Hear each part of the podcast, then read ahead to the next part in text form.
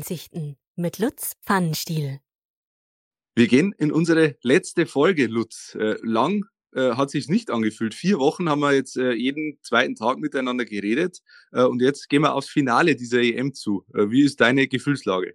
Ja, ähm, war auf jeden Fall ein sehr interessantes Turnier äh, mit vielen unerwarteten Ergebnissen. Äh, mit, ähm, ja, ich sage vom Fußballerischen her durchwegs ein anspruchsvolles Turnier, was dann zwei, drei, vier Wochen nach dem Turnier noch mit äh, Delta-Varianten aus den Krisengebieten mit 60.000 Zuschauern kommt, da muss man noch abwarten und da werden wir wahrscheinlich noch ein bisschen den Kopf schütteln. Aber wenn man rein auf Sportliche geht, dann glaube ich, hat die UEFA und die Veranstalter und auch die, äh, die Standorte haben da wirklich ein, eine gute Arbeit geleistet. Das Finale im Wembley Stadion jetzt vor fast vollen Rängen, Italien gegen England. Ähm, es ist sportlich sicherlich ein sehr logisches Finale, kann man so sagen, oder? Ja, waren definitiv zwei der, der besten Mannschaften übers Turnier gesehen. Ähm, ja, ich denke, da kommt halt äh, nicht, nur, nicht nur das Leistungsniveau zusammen, sondern ich glaube auch der, der Moment äh, der Wahrheit jetzt für die Engländer versemmelt man es dann im letzten Moment doch wieder. Jetzt hat man auch noch ein, ein Heimspiel äh, im Wembley, England, mit der wahrscheinlich besten Liga der Welt, jetzt irgendwann da nochmal eine Kirsche auf die, auf die Torte zu setzen.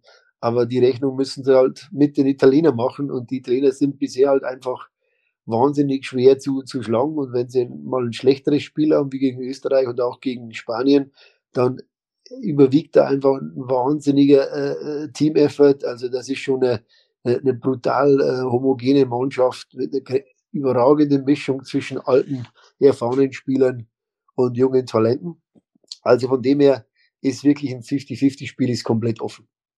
Es wird am Ende wahrscheinlich auch eine Kopfsache. Italien war extrem abgezockt in den letzten Spielen. Da gab es die Szene von Giorgio Chiellini, dem Kapitän, vor dem Elfmeterschießen gegen Spanien im Halbfinale, wo er seinen Gegenspieler Jordi Alba ja mehr oder weniger aufgezogen hat und, und so ein bisschen auch, glaube ich, mit seiner guten Laune provoziert hat. Äh, glaubst du, dass die Italiener vielleicht ja mental so die Nase leicht vorne haben gegenüber England?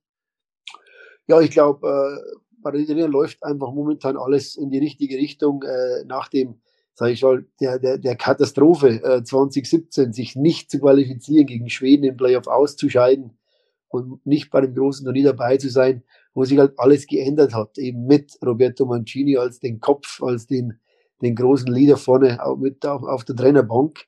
Äh, da ist momentan einfach dieses positive Momentum, glaube ich, 33 Spieler jetzt ohne Niederlage, ähm, die EM super gespielt, man kriegt fast keine Gegentore. Also das ist, das ist einfach momentan, äh, sagen wir mal, Manni Schwabbel würde sagen, wenn es läuft, dann läuft's. Und, und, und, und, und das hast du halt jetzt, jetzt gerade bei den Italienern, während die Engländer einerseits halt sagen, wir haben das Deutsche, den, den, den Geist der Deutschen geknackt, das Gespenst der Deutschen ist vertrieben, wir sind im Finale, aber man hat einfach, und da glaube ich, da brauchen wir auch nicht spekulieren, wenn man im Wembley spielt, dann ist der Druck einfach da und man hat es ja auch vor dem Halbfinale gesehen, Gary Southgate ist ja, da ist er ja schon Europameister, dass er den Druck auf die anderen legt. Also da bin ich ganz klar, die, die, die Engländer müssen liefern und die Italiener äh, können da sich ein bisschen zurücklehnen und eher auf Abwarten gehen. Wird auf jeden Fall extrem spannend, das anzuschauen. Sonntag 21 Uhr ist es soweit. Ähm, schauen wir mal ein bisschen zurück auf das Turnier. Es ist ja unsere letzte Folge und dann wagen wir so einen kleinen Rückblick. Wer war denn für dich, du hast es ja vor dem Turnier gesagt, du schaust so ein bisschen auch auf die Underdogs und schaust, ob da Spieler für dich dabei sind für St. Louis, ähm, ob, ob du da Spieler verpflichten kannst. War, wer war so deine Überraschung in diesem Turnier? Der Spieler, der dich am meisten beeindruckt hat? Top des Tages. Also ich sag für mich waren jetzt mit Sicherheit von einigen Ländern wie Dänemark, wie Finnland, äh, auch wie Österreich, äh, waren einige Spiele dabei, die natürlich für mich mal interessant sein werden ähm, in der näheren Zukunft.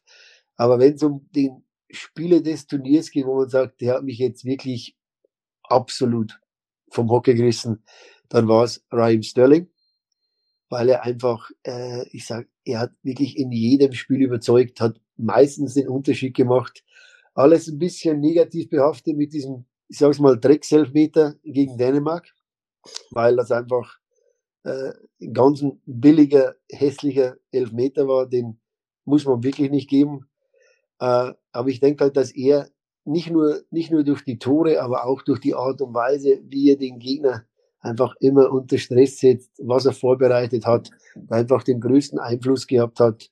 Und das ist einfach ein, ein, ein Tempodribbler vor dem Herrn. Und ich denke, dass Jürgen Klopp und Liverpool da immer noch sich wahrscheinlich in den Arsch beißen werden, dass, dass, dass sie nach Man City abgegeben haben. Also das war für mich bisher der, der beste Spieler des Turniers. Was war denn das, was dir am meisten in Erinnerung geblieben ist von, ja, von den Ereignissen her in den letzten vier Wochen? Ja, das war halt ohne Frage, und ich glaube nicht nur mir, sondern allen anderen auch, ähm, war einfach der, der Schockmoment, äh, als Christian Eriksen kollabiert ist. Äh, das war ein schockierendes Ereignis, ohne Frage. Äh, ja, wie dann reagiert wurde, also A, der Schockmoment, aber dann auch die Reaktion der Fans, des, der Dänen als, als ganzes Land, der Mannschaft auf dem Platz, äh, aber auch, äh, sage ich mal, wie auch so die Fußballwelt mal, mal für ein paar Tage zusammengerückt ist. Und da ging es nicht nur um, um, Milliarden, um Geld, um, um, um Fernsehen und um, um Show, sondern man hat gemerkt, die Fußball-Community zusammenrückt. Und das war, glaube ich, schon ganz beeindruckend. Aber der Moment, äh, sage ich, der dann doch wahrscheinlich äh, fürs, fürs Leben hängen bleibt, wenn man auf diese EM zurückschaut, in 15 oder 20 Jahren, ist einfach dieser Moment, wenn, wenn, wenn, wenn Eriksen kollabiert und das ist ein sehr trauriger Moment. Es ist alles gut ausgegangen, aber diese EM äh, 2020 oder 2021 äh, wird einfach mit dieser Situation in Verbindung bleiben. Stand auf jeden Fall unter keinem guten Stern dieses Turnier. Man muss dazu sagen, Christian Eriksen ist soweit wieder fit, äh, ist glaube ich im Urlaub mit seiner Familie, also äh, alles Gott sei Dank glimpflich ausgegangen. Das hat mich überrascht.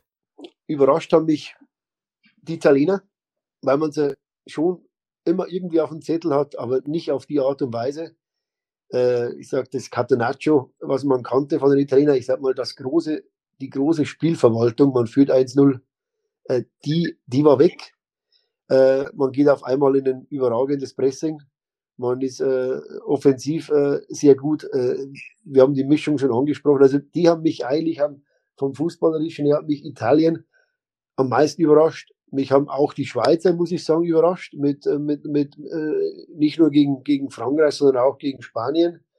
Ähm, und ansonsten, ansonsten würde ich sagen, ist, ist ein klarer Trend, dass die, dass so diese, den Kleinen gibt's ja sowieso nicht mehr. Also da, es kann fast jeder jeden schlagen und, äh, und, und von dem her, glaube ich, äh, war das eigentlich, eigentlich auch so eine, so eine, eine, ein Überraschungsmoment, dass einfach alles relativ eng zusammen ist.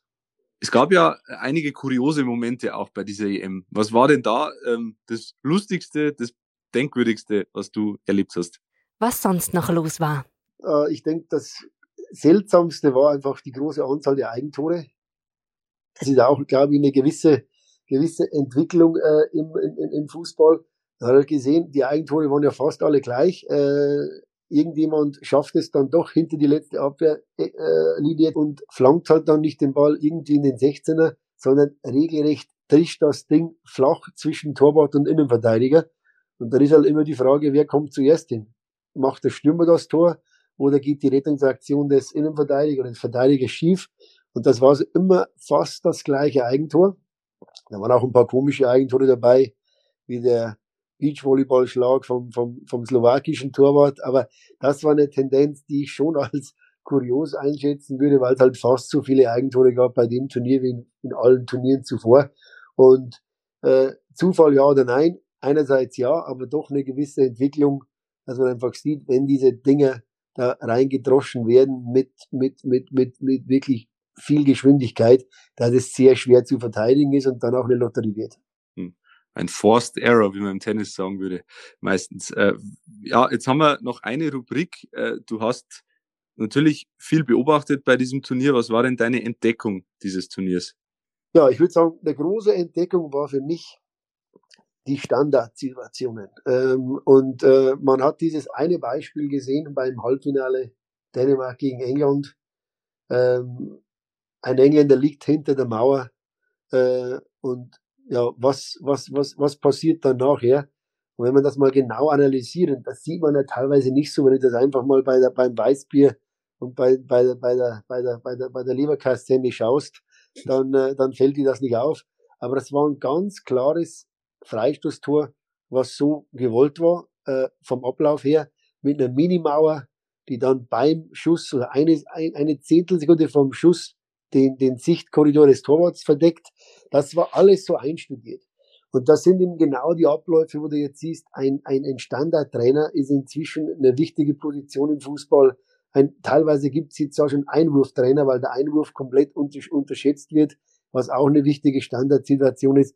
Also das ist diese Entwicklung, dass einfach ein automatisierter Prozess äh, da wirklich von Spezialisten trainiert und trainiert wird. Und das ist einfach eine neue Generation von Trainern, die genau äh, eben für das offen sind. Und das bringt den Fußball auf eine gewisse Art und Weise auch weiter, ohne dass das jetzt vom Fernsehzuschauer oder vom, der nicht Taktik interessiert ist, wahrgenommen wird. Du könntest möglicherweise einen Tippspieltrainer brauchen. Da sind wir bei Pfannenstiels Prognose. Es ist ja mittlerweile fast ein Running Gag äh, in dieser Serie hier.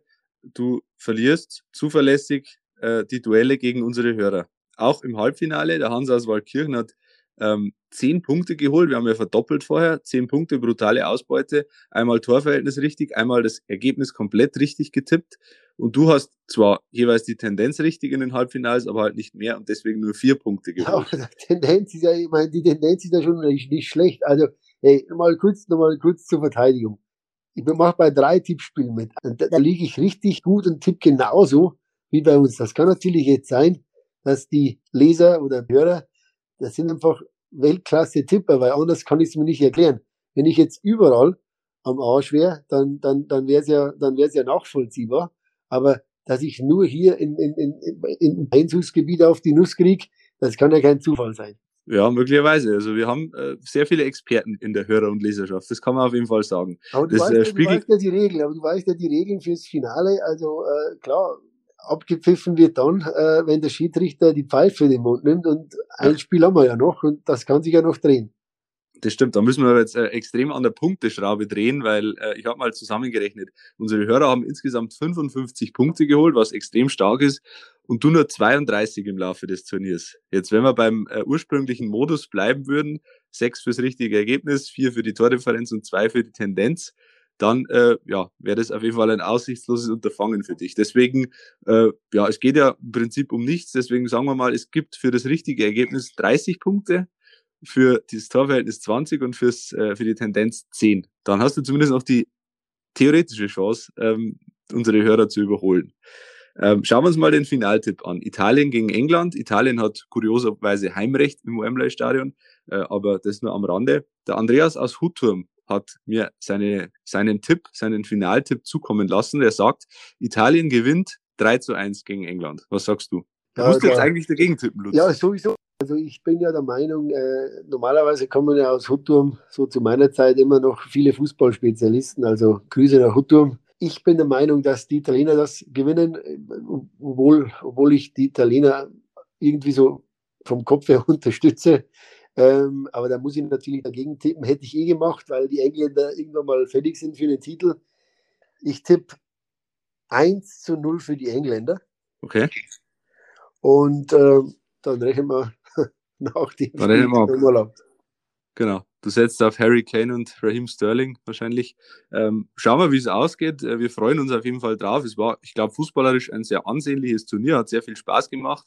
Ebenso wie diese kleine Podcast-Reihe, die wir hier gestartet haben in den letzten vier Wochen. Ähm, ich hoffe natürlich, euch Hörern hat es gefallen und Lutz, ich glaube, dir hat sowieso gefallen. Ja, war ganz äh, angenehm und lustig mit dir, Alex. Bis aufs Tippspiel natürlich. Aber äh, das probieren wir einfach beim nächsten großen Turnier nochmal und dann schauen wir mal. Vielleicht geht es dann besser aus für dich. Lutz, vielen Dank für deine Zeit in den letzten vier Wochen und äh, genießt das Finale. Danke, dir auch.